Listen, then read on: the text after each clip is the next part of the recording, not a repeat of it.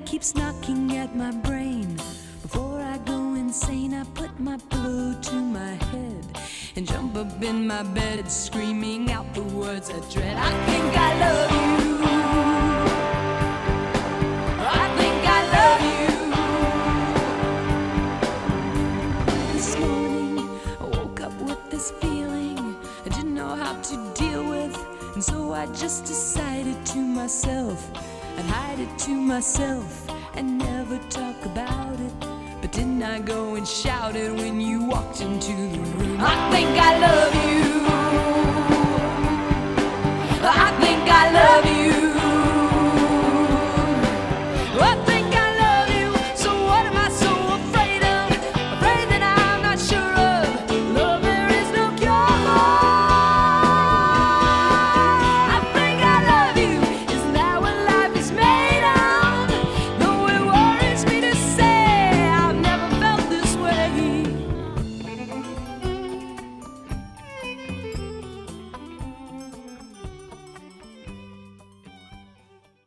Everyone, and welcome to a new episode of Set Lusting Bruce, your podcast all about Bruce Springsteen, his music, and mostly his fans. But today is one of our B side episodes where we get off the Bruce Springsteen train and we explore other musical heroes and idols and passions. And today I am joined by my wonderful friend, uh, Sara Hickman. Hi, Sara. How are you? Hey, Jesse, I'm thrilled to be here. That's how I am. I'm very excited about what's happening today with you. Well, thanks. Now, Sara is a musician in her own right, but uh, and I have been trying to get her on the show to talk about herself forever. But in typical Sara fashion, she had no interest. But um, she's like, "Yeah, I don't want to talk about my career." I'm like, "But you're on the Tonight Show. You're on the Pat Sajak Show. eh, that's boring, Jesse." Uh, but I am going to get her on sometime. But today we want to talk about a loss in the music industry. Um, we both were kind of talking online about the loss of David Cassidy. And Sara sent me an email and said, Hey, Jesse, um, I want to be on your podcast to talk about David. I'm like, Oh, yeah, that would be great because I, I I'm feeling this loss too. So uh, we're going to talk about it. We're going to share some stories. And so I'm excited about doing that. But to start out with, Sara, I start everyone kind of musical, their origin stories. Talk about growing up. Talk about what kind of music you listened to. Was your family musical? And we'll go from there.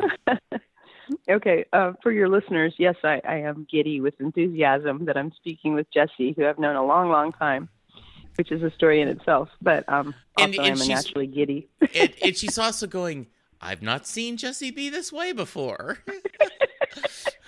no, you sound very professional. I'm really enjoying it. It's, um, Uh, it's like getting to talk to someone in the NFL who's a color commentator. well, thank you. That's a Um, very nice compliment. You're welcome. Go Cowboys. Yeah. Um, so, um, well, let's see. I grew up. My my mom and dad were visual artists. I grew up in Houston in a suburb called Sharpstown, and our house was full of art. My my mom was a weaver, and we had a nine or twelve foot loom in the back room where she would shuttle, which is where you pass the yarn back and forth. Da da da da. And she'd make these wall hangings and she made um 3D sculptural pieces that hung from the ceiling. And then my dad was a painter, so he was always out in his studio. He'd converted the garage into a studio. And um he would actually take baby food jars and mix his own acrylic paints. And he had them he built shelves and there was walls and walls and walls of baby food jars full of all these exquisite colors. And then he would stretch his own canvases, so he would be out there painting and stretching canvases.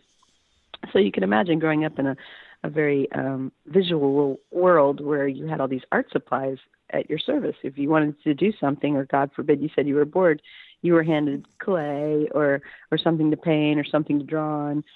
So that was really great. We were the only kids in the neighborhood who had artists for parents, as you can imagine. Um, so if we went to someone else's house, um, albeit the kids were really fun, but the the homes themselves were were pretty blank, pretty pretty nondescript in terms of artistic um, enthusiasm. So kids would come over to our house a lot because we could do a lot of fun things. Um, and my mom was uh, very involved with us, and so when we were young, the kids in my neighborhood, we we put a band together, and we were the Partridge Family. So uh, the only other musicians in my family were my dad's parents, uh, my grandmother and grandpa. Grandpa, they had been in big swing bands. My grandma played piano. My grandfather played saxophone and clarinet, and they had toured around the United States. And so in the summers, I would go see my grandparents and make music with them, which was unbelievably great. But in, in the regular day life, when I was with my friends, we would actually put costumes together. We had someone in our neighborhood had a little drum kit. Um, I had a guitar because I was playing guitar already at six. And we had a little, uh, like an organ, like a little keyboard organ that sounded like a church organ. And uh, we'd play, we'd actually practice in Janine's garage across the street. And then we'd put on shows for our moms because all our dads went to work back then. And my mom was very engaging. She was like, "You can make your own tickets." So we'd draw out tickets, and then we'd tape them together like they were in a ticket roll, and then we'd sell them for twenty five cents to our moms, and we'd set up chairs in the backyard at Janine's, and then we'd put on a show, and we we I think we actually lip synced to the music. We pretended like we were playing it, but uh, I never got to be David Cassidy, and as a child, of course, that was I had to be Chris, the drummer, which to this day is really exciting because I love drums. But I remember that the the pinnacle would have been to get to play David Cassidy, but that was always Janine. She she had his hair, feathered brown hair, and uh and I had blonde hair, so I had to be Chris. But um anyway, so my early my early understanding of music with my parents, to answer your question, our house, um my parents had uh this beautiful glass recording from Africa of African drumming that my dad brought back from when he was in the Marines. We had Bobbie Gentry singing, It was the 4th of June, another sleepy, dusty Delta day. So we had that recording. I think my mom had a recording of Rod McKuen reading poetry, and we had the Carpenters and Herb Alpert and the Tijuana Brass, the cover where she's covered in whipped cream. I think That- the album's called Whipped Cream. That is an iconic uh, album cover. Yes. Yes, so you can imagine that's the mix of music I grew up with a folksy kind of bluesy singer, uh, tribal drumming from Africa, the Carpenters, and her beautiful Why do birds suddenly up? Her kind of sultry, Yeah. beautiful um, lower voice, and then her Balper. so, you know, I think other, you know, and I had AM and FM radio, so of course I was listening to all the hits Yeah. of the day. So I got a lot of the Eagles and all that stuff too. But um, so and here I was listening to the Partridge Family. My very first album I got that was my own that my dad came home and pulled it out of a brown paper sack was David Cassidy's Cherish. That was my very first album. So, you know, I had a lot of David Cassidy when I was six and seven, and I was very excited. That led to John Denver, which is a whole other episode. But yeah, Yes. so that's my early musical upbringing. Yeah, I will let my listeners know. I'm I'm whether Sara wants to or not. She she sent me a t- she in her message. She said that it was David Cassidy, John Denver, and Heart were the the holy trinity that led to her having a career. So I think we're going to do a series of episodes, each covering each of those, so she can Mm. talk about her, tr- you know, her uh, things. Yeah. Um, Because I did later in high school have a Heart cover band, but I never did have a John Denver cover band. So Yeah. maybe I need to finish my life out with that. Absolutely. Um, you know, I I love that um, because it can go either way. You know, sometimes as a child, you can rebel against your parents um, and kind of go the opposite way. Maybe you know, like you could have gone into law or engineering or something. yeah, banking. Uh, you know, then there's others that just you know you you kind of you grow up and and you know sara you're also in addition to being you know very musical you also do a lot of art. Uh, you know i can remember you painting the billboard there at greenville avenue. You know that was the simply video of you doing that. You know you've always um, back in the day for the sara hickman you know newsletters it wasn't an email it was actually and you'd have hand drawn doodles and so you've always been very expressive and very artistic Um, you know, so Well, and do- for transparency, for transparency, I have to interrupt you. yes, We must let the, the listeners know that you were for a long time the president of my fan club, which was an honor to have Jesse Jackson as the president of my fan club. yeah. Um, I guess we should. To I'll, take just for a moment. So, I can't remember if it was '87 or '88. I don't remember the year, but um, and the reason I know is Sara's first album came out in '89 and or '88, and and in the liner notes were. Uh, among other people, we were not the only people thanked, but there was Jesse, Linda, and Baby, because Linda was pregnant with Chris at the time. That's how long we've known each other. But uh, we went to Ellen's Redo, and uh, and it was Miss Molly and the Passions. I don't think they were the Whips. Oh, I always think thought they're it was the Miss Passions. Molly. Oh, okay. Yeah, it Okay, could I have been the Whips or the Molly and the Passions, and uh, and uh, a band called Esta Chica was opening. and uh, it was a bunch of guys and this wonderful, uh, beautiful um, female lead singer that had a That looked heck a of- lot like David Cassidy. that had a heck of a singing voice. Um, they Oh, did. wow. They did. They did. And uh, you guys did versions of your songs. You guys did some covers. Um, we did David Bowie covers, and we did a lot of like Etta James and B.B. King and Yeah. Albert Collins. So we were like a weird blues yeah. blues band with David Cassidy tinges.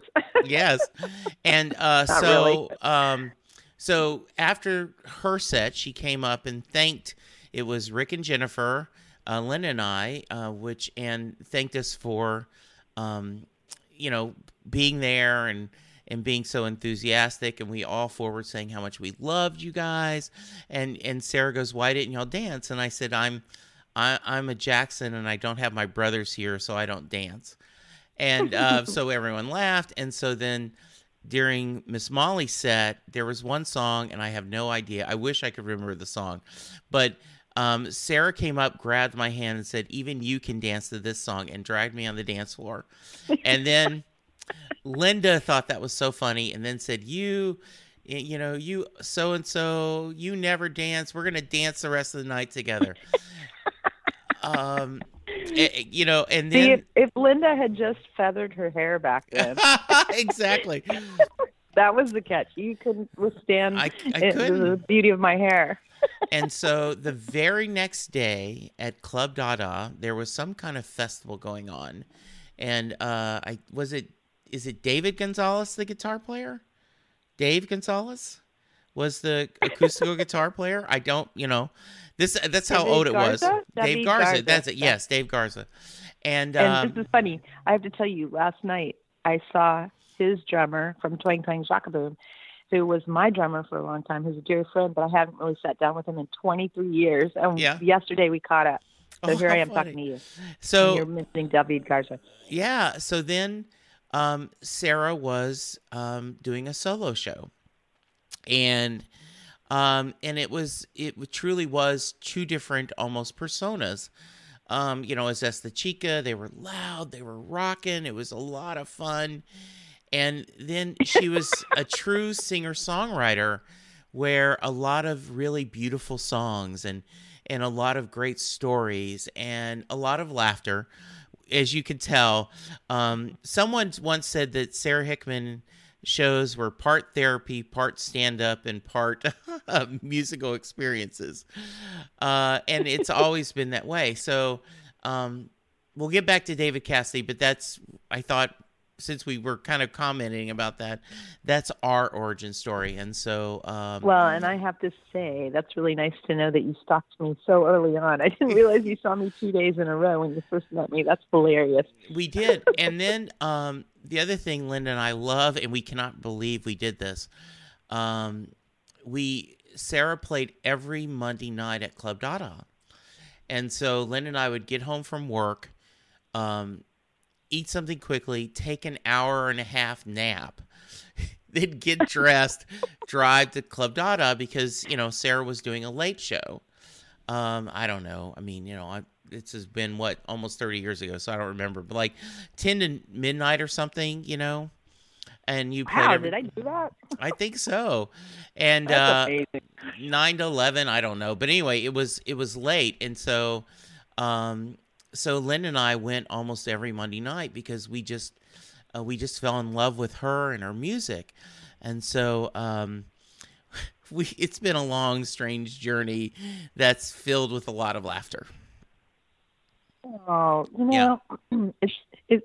I have to say, for those of you listening that don't know me and didn't get to experience the show, I really do love that that tagline was given to me because I think that that aptly fits my my live experience. That you know, I was very deeply ingrained by Carol Burnett early on. I, I really wanted to have my own variety show.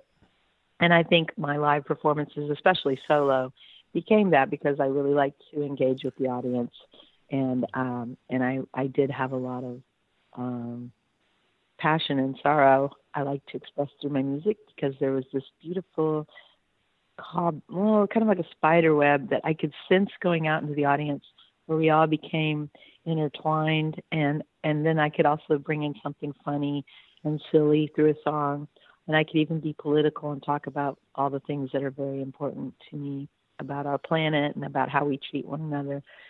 So it, I think having that opportunity of all my life getting to be in front of people on a stage or through podcasts or television or radio and getting to express um, express myself and and being received so lovingly i'm very grateful to that. I think you know it's certainly impacted me as a parent and it impacted me in my relationships and it impacted me as a 54 year old woman now who can look back and go wow i know exactly what it feels like to be six years old and think i want to live a life of music and then that's what i got to do. And i it feels like like totally yesterday and yet here i am on the other side of the bridge and it's and i'm really grateful to still know you, Jesse, and I'm very grateful that you have seen me through your eyes and you can express things that, of course, I don't know or remember.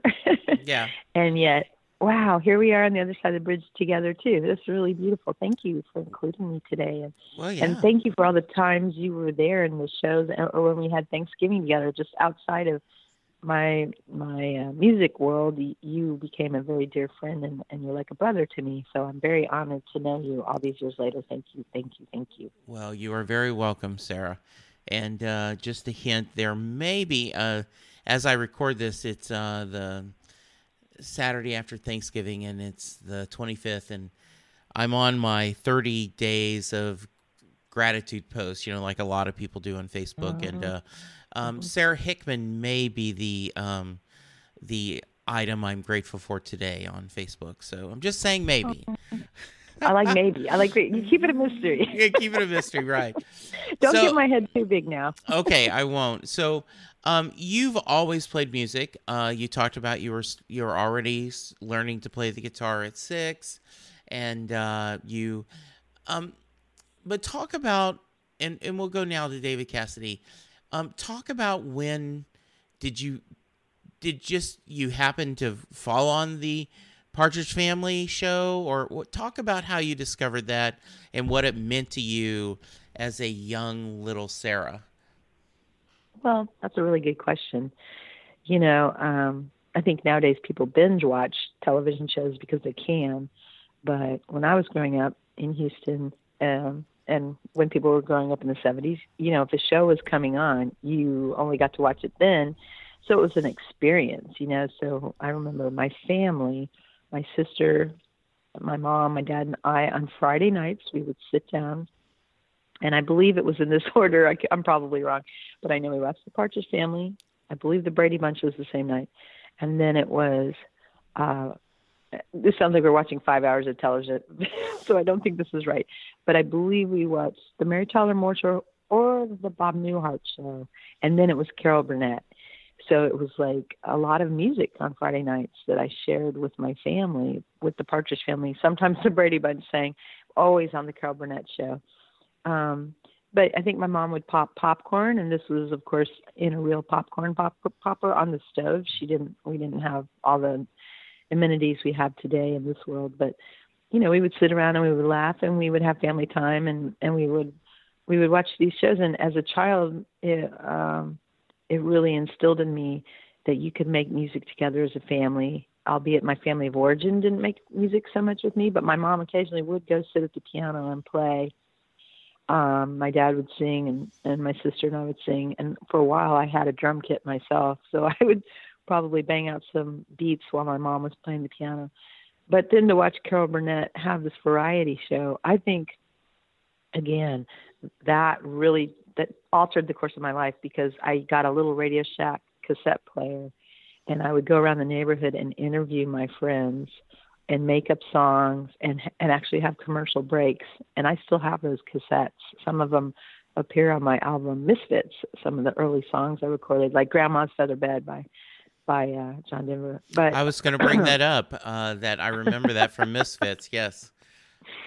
hmm So uh, I think you know um, the fact that I was getting to be visual and express myself uh, through my hands, making art, whether it was 3D art or, or drawing and painting, and then making music. My first guitar I got when I was six, and literally after kindergarten, I would come home and I would go to my room and I would get my guitar, my sweet little first guitar, and I would sit with my, you know, my Radio Shack set player, and I would record myself playing the guitar and singing interviewing myself or sometimes you know how you used to record off the radio because you wanted to hear a song again? And uh so i just couldn't wait to be with my guitar. My guitar was my best friend and i just i i can't i can't express to you what a sisterhood i have with my guitar what a symbiotic relationship i have with a piece of wood with six strings that vibrate. I, I remember the day I learned a B7 chord, and I must have played that chord over and over. I thought it was the most beautiful thing I'd ever heard. And I had to use all of my fingers up on the top of the neck and the first and second fret, and I just couldn't believe that my hand could make this beautiful pattern across the strings.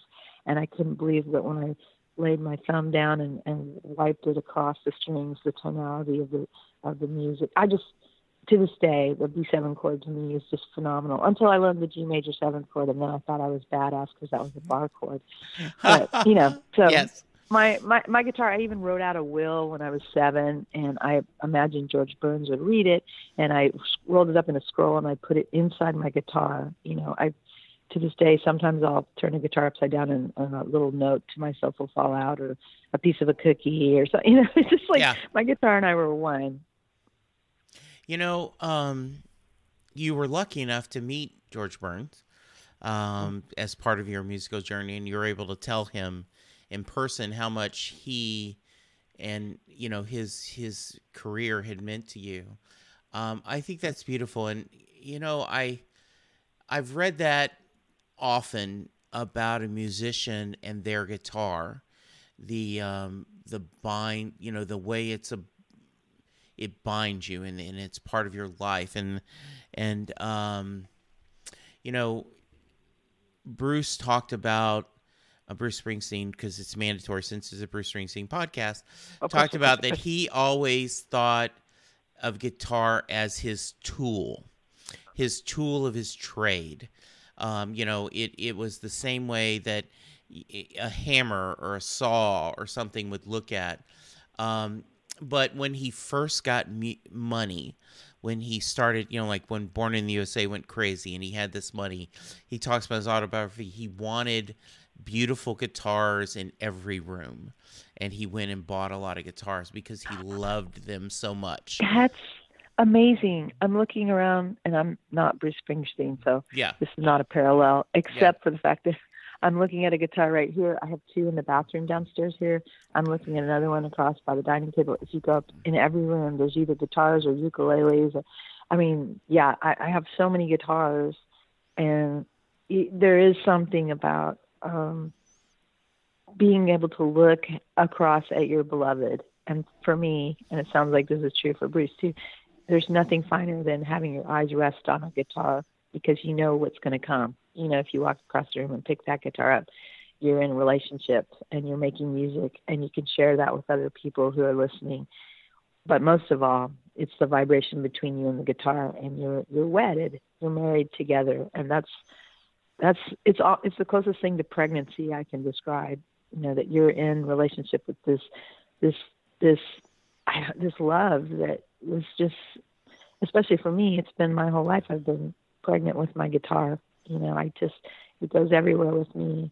I remember the first time I learned how to ride hands free on a bicycle, I would take my guitar and I would ride down the street playing my guitar while I was riding my bicycle. That's how close I was to my guitar. Wow, that's a now as the dad in Yeah. me is like, oh my god, that's dangerous. Why are you doing that, Sara?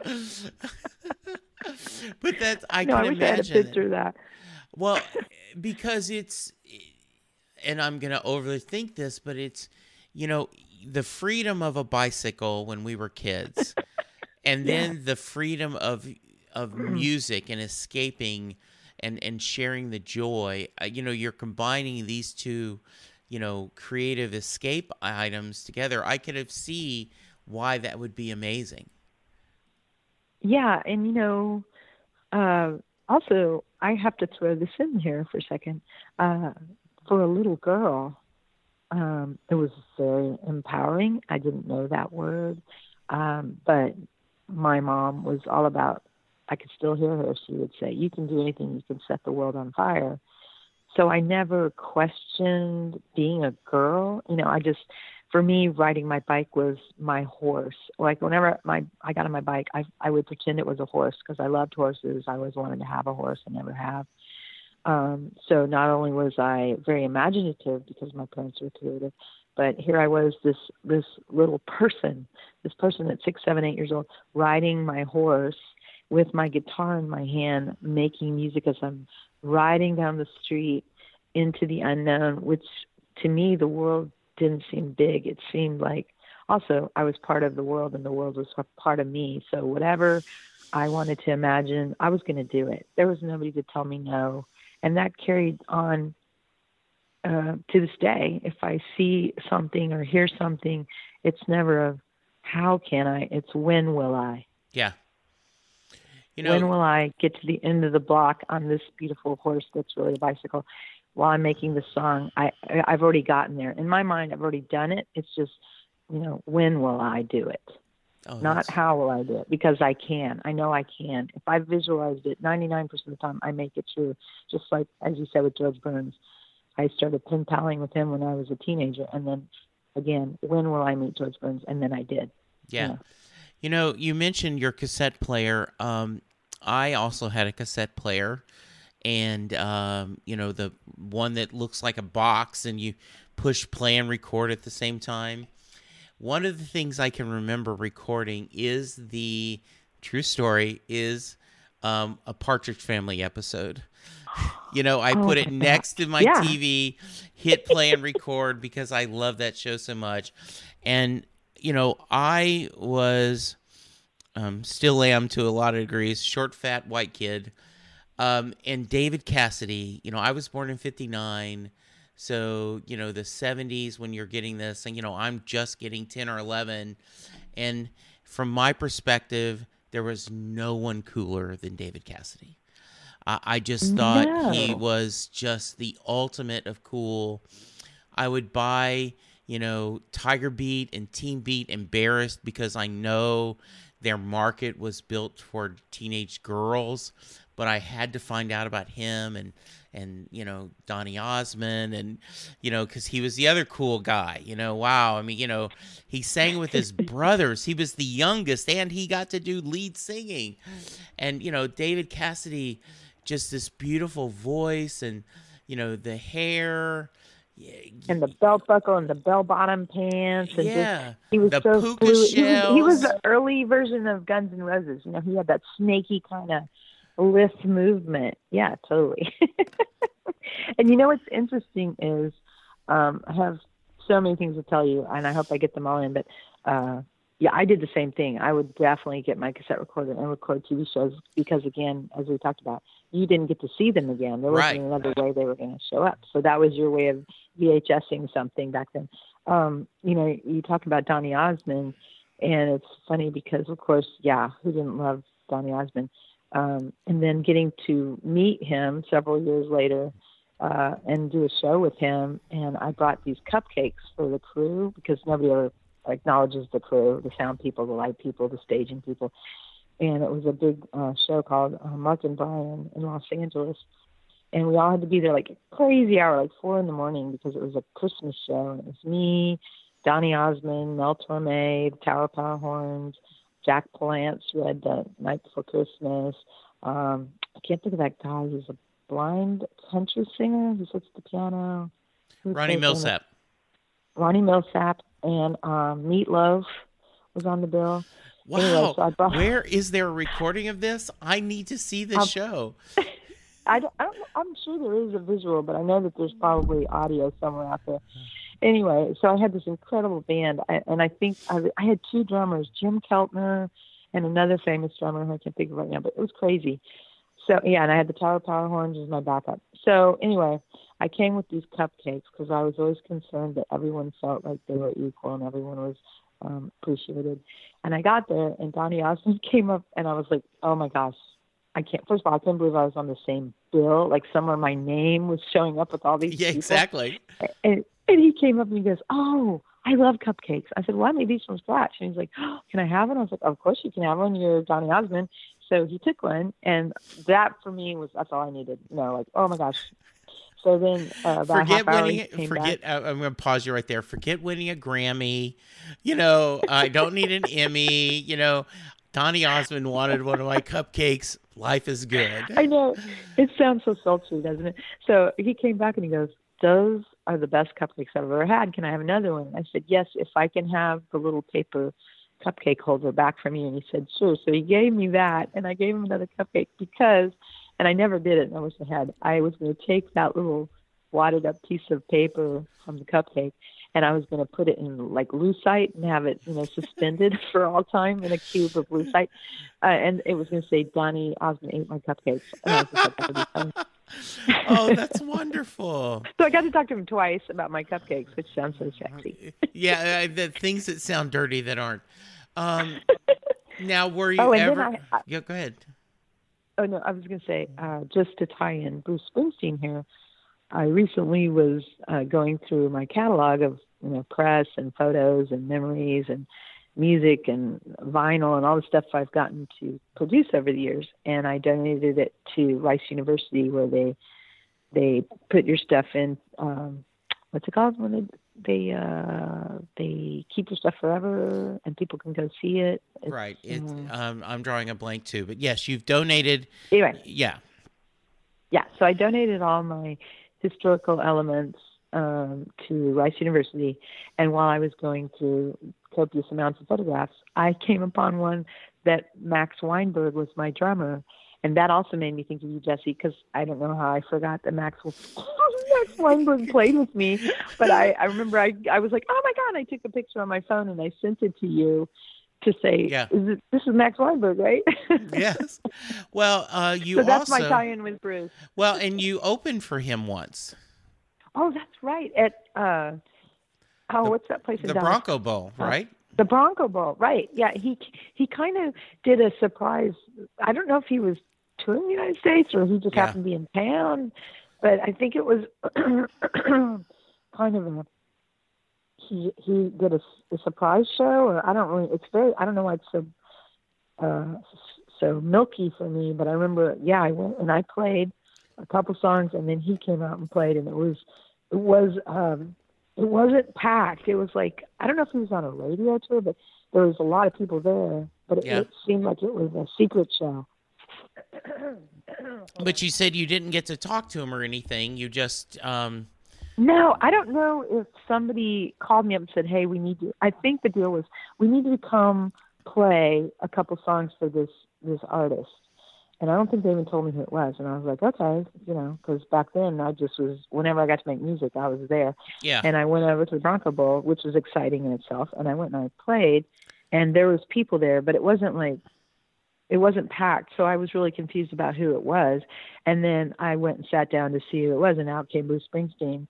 And it was like all the people that knew it was him, and so people weren't like freaking out. But it was almost it was almost sacred. Like everybody kind of gathered up next to the stage, and he was playing. That's what I remember. And I don't remember how long I stayed. I don't remember if he just did like four or five songs and then he left.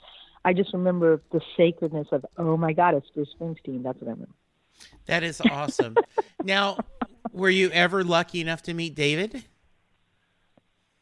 No, Cassidy? and let me tell you, it's really interesting that you say that because uh, he came out with an, um, maybe he came out with several albums because I didn't really, you know, once I was an adult, I wasn't really paying that much attention to him. Right. I know he was doing the multicolored coat on Broadway and stuff, but I I didn't really think about oh now I could use my infamy to have my manager call his manager. I could actually go sit down and talk. I could have probably done a duet with him had I thought about it, but I just it's almost like uh, I went from my very first concert was David Cassidy, front row, middle seat tickets. My mom took me and my sister and some kids, the kids from our neighborhood, in our station wagon, and I saw David Cassidy perform. And my sister's here for Thanksgiving, and we were just talking about how exciting that that concert was.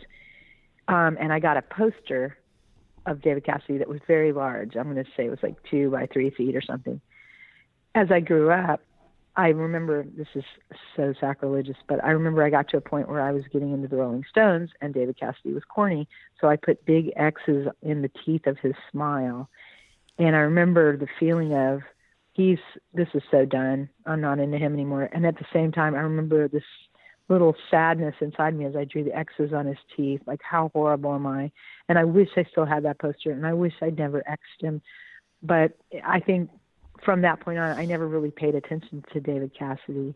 So let me zoom ahead to many, many, many years later. I believe, and I could be wrong, but I believe Robin Macy, my friend who uh, founded the Dixie Chicks and then was in Domestic Science Club with me. And, and I only name drop what she's done because she's Sure. deserving and an amazing Absolutely. musician in her own right.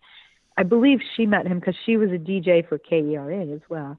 And she, I think, met David Cassidy and brought me a napkin that he used. Like she, I don't know if he wiped his mouth with it or what.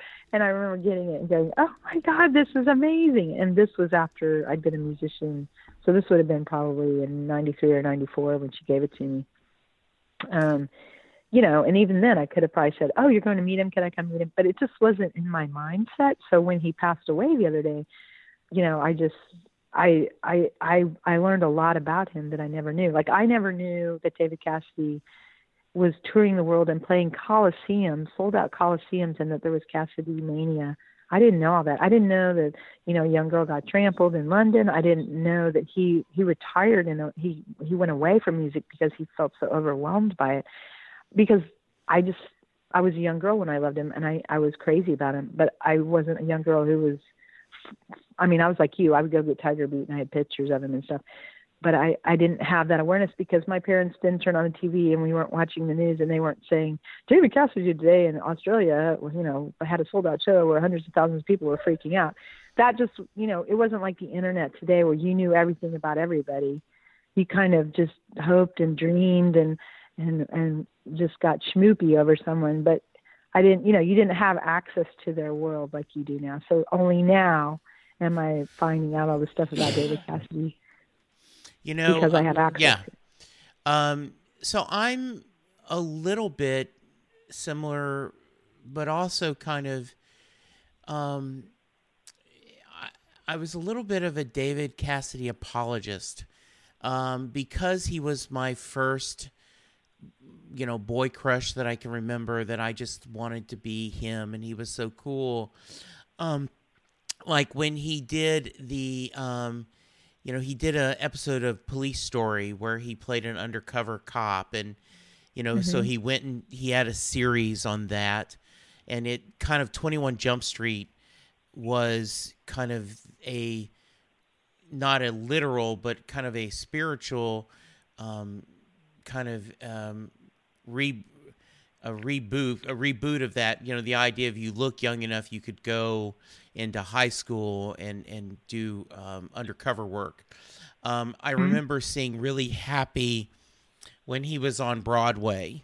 Um, you know he did blood brothers with his uh, brother. You know he was in uh, yankee duty you know he did little johnny jones which was on about Jar- george m. Cohan um, did Joseph in the Amazing Technicolor Dreamcoat. Um, you know, I know he did a big a Las Vegas show that he was involved with a lot. Um, so I always felt like, yeah, see, he's not just a pretty face. He's not just a teen mm-hmm. idol. He is someone that was very talented. And uh, so I always kind of, you know, cheered for him. And um, so I was, and I do know he had a very uh, troubled life. Um, mm-hmm. And I mm-hmm. think, so, you know, the, I, and and I'm not making excuses. I'm just saying, you know, getting that kind of success that early, um, you it takes a very special person not to let that mess you up, don't you think? Yes, I think you know it's very rare to experience that kind of success. Success, very very rare. You know, um, one of our daughters is dating uh, a celebrity right now, and it's interesting to be around him because he's very well known, and I had not experienced the movie that he's in that gave him his moniker. Uh, so, and I didn't want to see it until I got to know him, which was really nice because then there wasn't this kind of like starry shine around him. He was just a guy. And then I saw it about six months after I knew him, and I was like, "Oh, that's a good movie. Yeah, I can see that. That's a beautiful guy."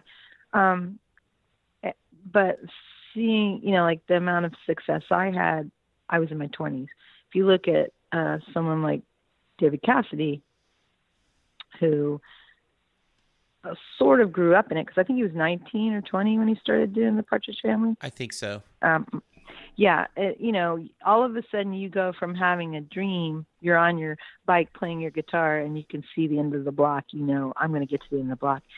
But this is you got on your bike and all of a sudden you're at the end of the block. There's no there's no in between. You're suddenly at the end of the block. So you haven't had that that time to ride your bike to the end of the block and then see all the different neighbors yards and experience all the different dogs and all the different people saying hi. You're just at the end of the block. And all of a sudden everybody knows you. All the dogs know you. All the yards are all around you. It's very um titillating but it's also very overwhelming. And it does take I think that experience from starting and ending, all the stuff in between, prepares you for the end, so that you can handle that kind of wealth and fame um, more readily. If you're a young person and your brain is still forming and your ideas are still forming, and all of a sudden you're just this is thrust upon you, it twists your sense of how to handle it because it is a tsunami. People don't understand you know they see the glitz and the glamour and oh my god you've got money and you can have all these houses and you get to travel the world but they don't know how how it's just constant. There is no rest from it when it's something like what david cassidy or madonna or bruce springsteen. Now bruce springsteen i would say is a little different because he was a little older and he'd been working and working and working and working and working and working right? So he had an idea. But even with a bruce springsteen or a david cassidy you can't you can't i mean the biggest audience i ever played for was 90,000 people. I couldn't even see faces. All i saw was uh, it's like a it's just a sea of people. It actually right. was a sea of people. So the intimacy is gone and it's this huge amount of energy coming at you. So to have that like david cassidy going around the world and playing in coliseums of let's just say you know 20 to 50,000 young 14 year old girls screaming their hormones at you and you get in a car where you don't even know the driver and and then you go to a hotel and there's no consistency. There's no there's no familiarity of faces except your assistant and your manager. Your bubble gets very very very small and outside of that bubble is yes a lot of excitement but a lot of danger and a lot of unknown and that really messes with you. It um couple um, yeah a couple so, things sara. Um one, I, I totally agree with everything you're saying. A couple of examples, and this is certainly not comparable, but um, I used to do, I still do, um, you know, we'll have meetings at my job where, um, you know, um, I'm, you know, it's a four or five hour meeting and I'm, I'm hosting the meeting, I'm running the meeting, you know, I'm on stage, uh, you know, in front of the podium talking about people and, delivering the topics and you know kind of coordinating everything.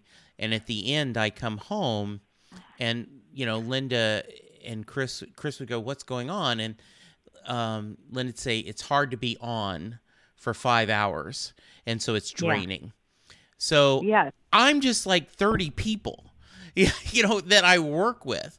You know, can you, Uh-huh. and you can imagine, I know at the end of a show, you have a lot of energy, but you're also tired because you've given great artists give of themselves as they're performing. Yes, and and it's you know it's um I can understand. When, okay, so when I was doing it all the time, like when I was on a major label and they send you out on a Yeah. tour, and you're doing radio, and then if you're getting up early in the morning to go do TV, you go do TV, then you do a day of radio, then you get on stage and you're in front of people, and then in my case, I like to come out after show and sign things and talk to people, and then you get back on the bus and then you go to this hotel, or you're on the bus all night sleeping, and then next morning you're at a TV show. You know, uh, in between there, you need to rest and you need to shower, and you need, especially as a woman, you're gonna have to put on makeup and fix your hair and, and look adorable. Uh, you know, that's all of it's about energy. Yeah. So if you you know if you're constantly giving that energy away, no matter how smart you are or how prepared you are, there's nothing like it. And so if you're constantly giving that away, it's you know that's why you always hear about people becoming alcoholics or doing drugs or or you know using sex to fill them up. It's because there's no quiet time for you to rehabilitate. There's no time for you to fill yourself up. There's not a magical potion of energy you can drink. You know, coffee is not going to do it. Taking a shower is not going to do it because you're in essence giving all of your skin and your organs and your heart and your mind and every little little cell of your being away. So you're constantly having to renegotiate with yourself how you're going to get up and go do all this stuff all day. It's exhausting. It's exhilarating. So you're having this sense of high because you're you're you're you're thriving on this energy, but it's exhausting because it's not like it's not like a nine to five job. But every moment is different because it's a different interview or it's a different group of people wanting you to to sign these posters, and it's it's it's a, an exhilarating drowning. That's what it's like. It's an exhilarating drowning. And um, I've I've talked And no matter how, how yeah oh, I'm sorry. Oh, no matter how you know how to swim, that water that's keeping you up is also pulling you under. So all the people that love you and all the people that want stuff from you and and you know returning phone calls and making sure your manager has this information and your manager gives this information to you. You're still one person in a sea of people wanting to pull you under. They love you so much they don't realize pulling you under is going to extinguish your flame. Yeah, So- I- yeah, and the other point, Sara, and I know you will uh, agree with this is, you know, I've talked to a lot of people at um, comic conventions and, and sci-fi conventions that I attend, and my good friend Tom Zoller talks about this, and I've talked to other people, you know, as you tour and even you know like you go to boston for a comic convention you know you're there three days but you really just see the hotel and the convention center you know you don't get to experience the city. You don't get to you just you know you you wake up you you know you get something to eat you go to the convention floor you're on all day you know selling your art or talking about your book you're writing or you know maybe in a panel doing a q&a and then you know you're then you go get something to eat.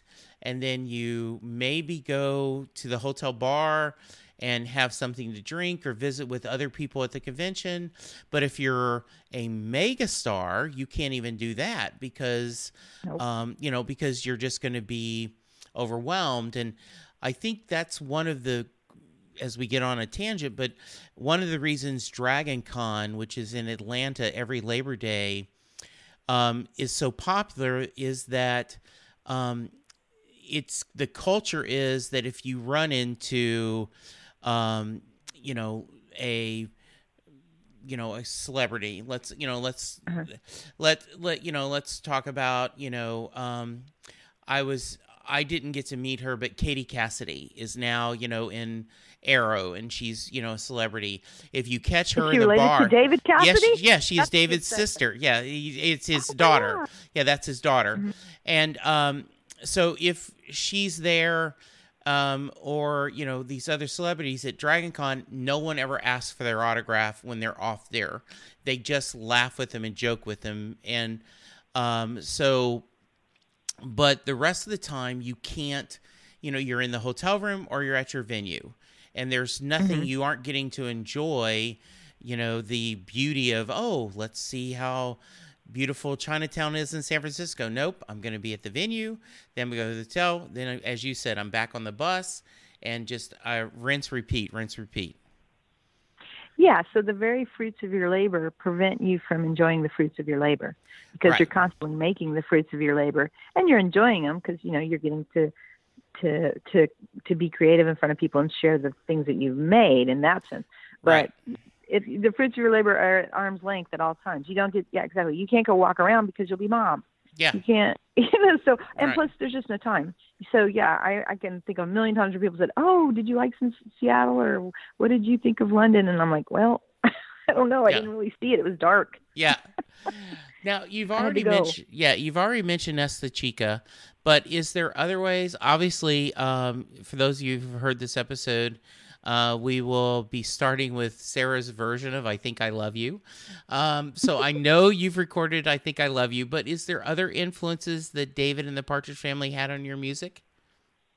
Well, you know that's really interesting. Um, uh, Thanksgiving night, we were driving home from my mother-in-law's, and I was um, making uh, um, playing. I was doing the music list in the car on the drive home, and my sister's here, so I made everything around '70s music.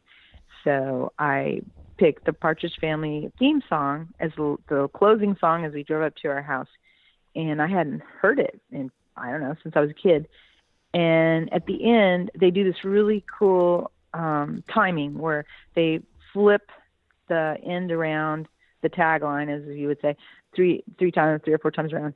And all of a sudden, I turned to my husband Lance and I said, "Wow, that's where I got the idea for the way I jump the ending of We Are Each Other's Angels because I do this turnaround that when I do it live, I have to explain to people. Now at the end, you're going to do this thing, and then people forget, and then they they get confused. They start singing on my line, but really what they need to do is start this whole new line.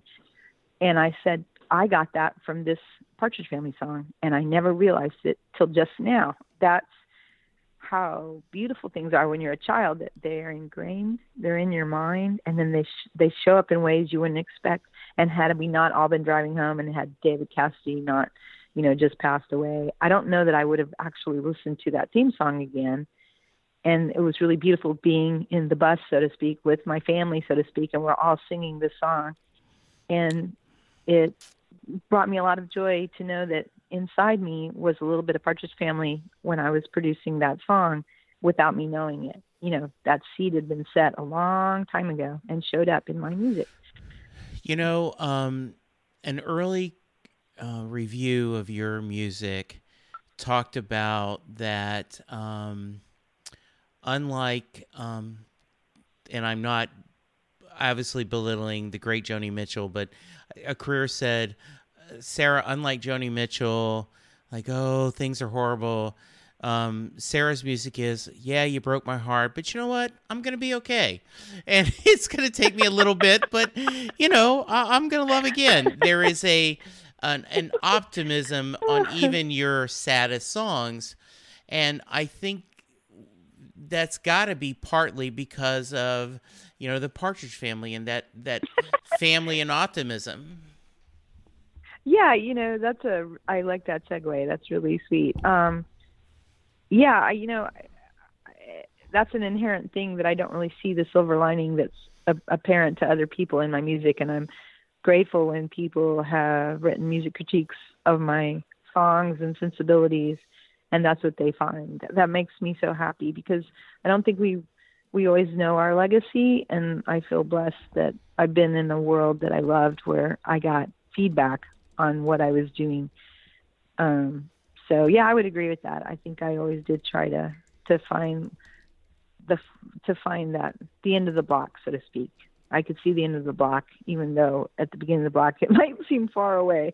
I knew I was going to get there somehow. So if that's what my songs remind people of, or, or you know people hear, then that makes me really happy because I definitely think the Partridge Family always ended on a happy note. You know, even if it was a serious episode, like like Reuben Kincaid had some bad news for everybody. There, they'd all get on the bus and they'd still be singing at the end. You know.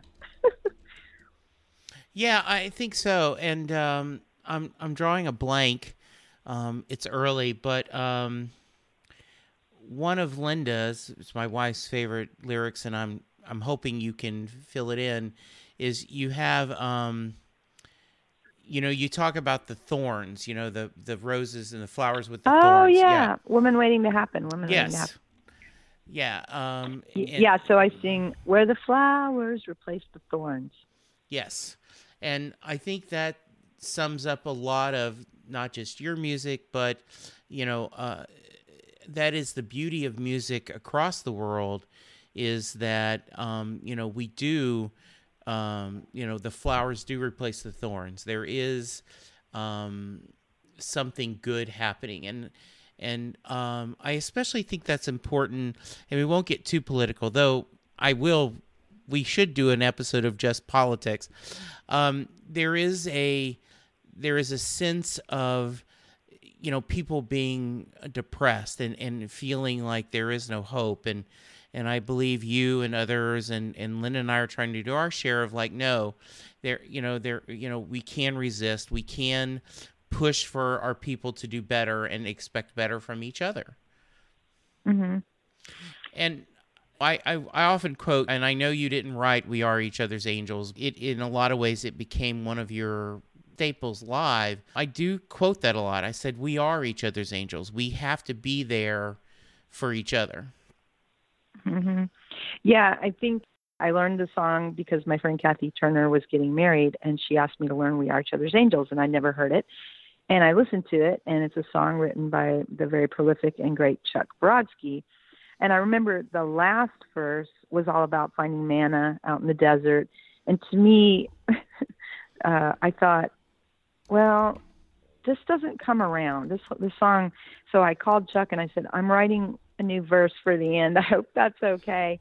And this was my first time to ever talk to him. And he was like, uh, okay. So I sent him when I finished it, last verse, and he was like, oh wow, yeah, okay. Because in the end of the song, you've become an angel. And I talk about, you know, well, I reached my destination. God finally took me home. I met 10,000 angels where he made me one of his own. But we are each other's angels. Oh, and we meet when it is time. Oh, we keep each other going, and we show each other signs.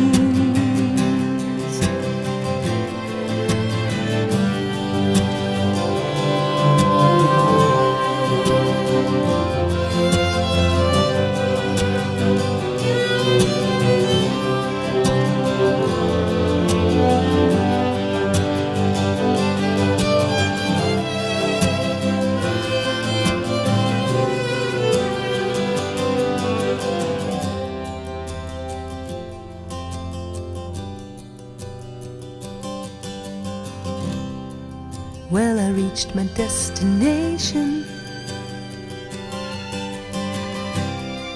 Yeah, I finally made it home. God sent 10,000 angels to make me one of His own. Oh, but we are each other's angels. And we meet when it is time. Oh, we keep each other going, and we show each other signs, each other's angels. Oh, we are each other's angels. Oh, we are each other's angels. And we meet when it is time. Oh, we are each other's angels. Oh, we are each other's angels. Oh, we are each other's angels. Oh, we are each other's angels. Oh, we are each other's angels. Oh, we are each other's angels. Each other's angels. And so, you know, I think that's unheard of, or, you know, or maybe it happens, but I'm very grateful to Chuck that he didn't go, no, that's weird. He was like, oh, okay. Yeah, I mean that is really nice to say. First off, I'm sure he, he he took it the right way. Like, oh, everyone's an editor, you know. Everyone has to go. Everyone's a critic. Yeah, exactly. But yeah. I do, um, you know, when you talk about that, and, and it is such a strong ending and a, and a, a joyful ending. Um, it is truly. Um, I've told this to you before um, which, by the way, there is a tie in. Uh, David Cassidy was the first person to record I Write the Songs. Uh, Isn't he, that amazing? I yes. didn't know that so recently. Was, yeah. Wow. And so, and Bruce Johnston, who wrote the song, helped produce it. And then, of course, Barry Manilow recorded it. And in a lot of ways, um, it is um, one of his most signature songs that he didn't write. And I always thought the same thing about We Are Each Other's Angels is one of your it, it is such a Sara Hickman song that wasn't written by Sara Hickman, you know? Exactly. So, and I have to, you know, I'm constantly trying to, you know, people go, "Oh, I love your song," and then I have to go, "Well, it's not my song. It's Chuck Brodsky." So I'm constantly trying to say Chuck Brodsky this, Chuck Brodsky that, yes. because you know, and and I think I think Kathy Mattea recorded. Other people have recorded it. I don't know if they used my verse at the end or his verse, but um, yes, it is interesting how people will relate a song to the person who sang it, mm-hmm. and in a, you know in a way that it's a beautiful thing because uh, that's the power, as you were saying, of music, of lyrics, yeah. is that people suddenly become family. We become each other's angels, and I think Chuck certainly nailed it on the head. You know, he just I don't think there's an, another song that encapsulates it as well, and I'm really surprised that song hasn't taken off you know, like how Bette Midler eh, or even Barry Manilow, they take songs and suddenly yeah. Feel really grateful to my friend Kathy for introducing me to that song because it certainly was a beautiful way for me to always end my shows and have everybody singing and people going out into that good night after the show feeling like they've been lifted up. I mean, nothing makes me happier than giving people hope and um, that's certainly what Chuck gave the world. And that song goes everywhere. I mean, I'm just amazed at the depth of that song. It, it's a, a great, great song waiting to happen. and you know, it is it, as someone who's been in the audience many times, there is that um, there is a spirit that descends, and it becomes a little bit more than Poor David's Pub or wherever you're playing, you know, it becomes kind of this almost sanctuary of love, you know, and there is that feeling of all being together. So totally agree. Um, absolutely wonderful moment. Um, Sara, I've kept you over an hour. I did not mean to do that, uh, but thank you so much. So uh, we're gonna. Any final thoughts you want to share about David, and then I have a few things I'm going to share. I posted on a Facebook page, and about six or seven people uh, posted their thoughts. So I'm going to read some of them. Uh, so you, I'll give you a few minutes to think about your thoughts. We're going to close with you, but I'll share these. A Shirley Wilson said, "He was a gentle, caring person with a lovely singing voice. Cheered me up when I was sad." Mary Lou Calderon said, "When he sang, he looked at the camera or audience like he could be singing directly to each of us personally." Julie Gooden. He had the most beautiful green, piercing eyes. You could see through to his soul, a loving heart, and he loved his fans so much, never to be forgotten and loved forever. He is tucked away now in a little corner of my heart forever. Thank you, Judy. That was beautiful. My wonderful sister said, uh, Rita Jackson Hudson, I think my first Teen Beat magazine had David Cassidy on the cover. So fun as a young teenager dreaming about those charming young heartthrobs. Rest in peace, Mr. Cassidy. Glenn Mitchell said, I loved David for 47 years. His amazing talents were never really acknowledged, at least us fans all feel. He gave his all to us and ultimately paid the price. Never Be Another saw David at Shawfield in Glasgow in 74 and Edinburgh in 85 will always be in my heart. Jeannie Hitchcock said David brought us He was so talented, gorgeous, and loving. He was brought cheer to so many of us. No one will ever forget him. Sharon Hughes says many things, but I loved how he wrote and sang a song about his beloved dog, Ricky. And then Gail Allen uh, Murphy Mock said he was soft spoken through unassuming, brilliant human being. And Alina Morez said David was all about love, whether it be his radiant good looks and charm that made the girls wild and chase him after him for that one kiss or his songs of love and cherish. He is a staple in my heart. His eyes cast a spell on me many years ago that cannot be broken. I will never forget him. I miss him dearly. I love him still. The music stopped the day he died. Rest in peace, David. Thank you. Those are all beautiful. What more do you want out of a musician, right? Oh, yes. I think, you know, especially when we're children and we lock on to someone that inspires us, you know, and reminds us how important we are, that, you know, I don't think there's a better way to leave this planet than to lift people up. You know, whether it, you've lifted up one person or thousands or millions of people, I mean, I, I really believe that God or spirit or, you know, uh, whatever that energy is that humans can translate to each other and to even to animals, you know, what's what's better than leaving a sacred footprint of hope, you know, and so I'm really grateful to David Cassidy and to get to sit in front of the TV once a week and to be lifted up by him. And I, I, I hope that he took that with him. It sounds like when he was on his deathbed, surrounded by his loved ones, I'm sure he knew that he he came into this existence and he left it better, you know, because of who he was. Um, so I'd like to say thank you, David Cassidy. I wouldn't be sitting on the sofa talking to Jesse Jackson doing a podcast if you hadn't been a part of my early footprint, if you hadn't come into my home once a week and, and taught me that I can make music. That's awesome. Um, Sara, if someone wants to reach you, how can they? What do you are you on Twitter? As I'm everywhere. It. Yes. yes, I'm on Twitter. I don't really I do Twitter through Facebook, so when I'm posting okay. on Twitter, it's through my Facebook.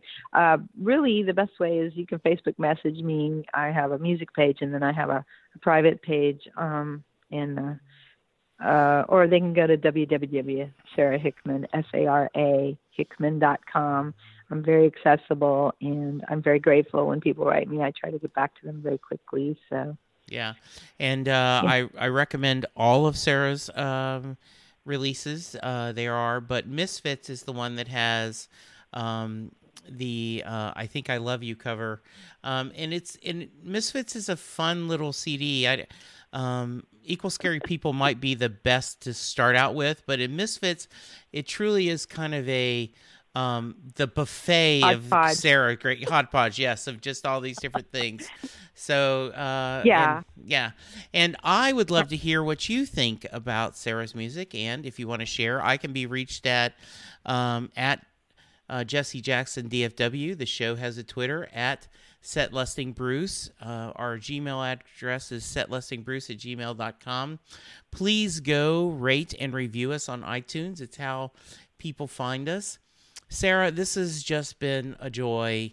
Uh, we'll have to do this again maybe after the holidays. We'll set up and do another time because um, I just can think of so many topics we could talk about. I, I'd love to hear the experiences of you being on, you know, I, I know the story of you on being on Johnny Carson, but I think that's a great story. Pat Sajak, you know, a lot of other different things. You were on Rick Dees, you know, you, um, you've had a, a lovely career and uh, you've moved on to a new adventure. Uh, do you want to plug uh, the B and B? Sure. Um, my husband and I recently opened a B and B down in Palacios, Texas, which is on Matagorda Bay in Texas. Um, the B and B is right on the bay, so you can walk outside and go kayaking immediately, or fishing, or bird watching. With uh, Palacios is the number one migratory path in the United States of birds, so you can see all kinds of different birds. And um, you can go to www. The Nest of Palacios, and Palacios is spelled P A L A C I O S, Palacios, but they pronounce it Palacios. the nest of and you can book rooms through that. And um, yes, we'd love to see you. It's a very relaxing, beautiful place. If you want to be in nature, come to Palacios. Yeah, and I will include both links in the show note.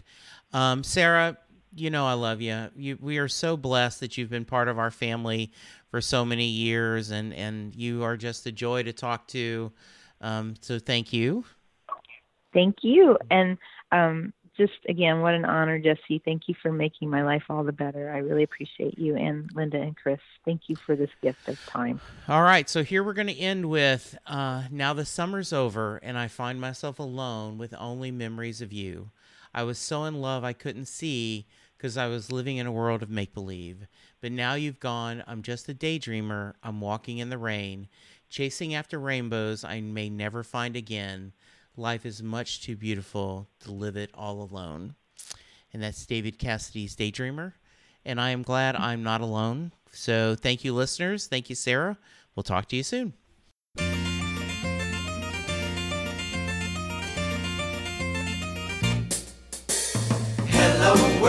The song that we're singing. Come on, get happy. A whole lot of loving is what we'll be bringing. We'll make you happy. We had a dream we'd go traveling together. We'd spread a little love and then we'll keep moving on. Something always happens whenever we're together. We get a happy feeling when we're singing a song. There's a song that we're singing. Come on, get happy. A whole lot of loving is what we'll be bringing. We'll make you happy. We'll make you happy. We'll make you happy. And there we go. Hey, and I have a bonus for you. Okay. I did a radio show um, that David Cassidy also did. I didn't get to meet him, but I did get the outgoing phone message that he made, and it's it's it's very David Cassidy. I'll send it to you, and you can Good. insert it if you want, I or will. you can Yeah, put it on your phone. Yeah, that'd yeah, be perfect. it's pretty it's pretty cute, and he says his name, so I'll send that to you. hmm Hi, uh, nobody's here, of course. Uh, they're probably out doing something that you wouldn't be doing. Uh, this is David Cassidy, so if you'd like to leave a message, um, do it now. It's NFL draft season, and that means it's time to start thinking about fantasy football. FantasyPoints.com features industry leading experts and prognosticators using proprietary hand charted data to help you score more fantasy points. FantasyPoints.com is the place to go for whatever kind of fantasy football you play. Whether you play fantasy football, daily fantasy sports, or do a little bit of everything, Fantasy Points has the meticulously researched content to guide you to victory. And why wait for the fall? Fantasy Points also covers the new spring football league, the UFL. Join the guru, John Hansen, Scott Barrett, Joe Dolan, and other massive names in the fantasy football universe with an exclusive offer. Use code Pantheon for 15% off any fantasy points package, including the all in package, with access to every article, tool, and data nugget that Fantasy Points has to offer. That's fantasypoints.com and code Pantheon for 15% off at Fantasy Points. Fantasypoints.com, code Pantheon. Score more fantasy points.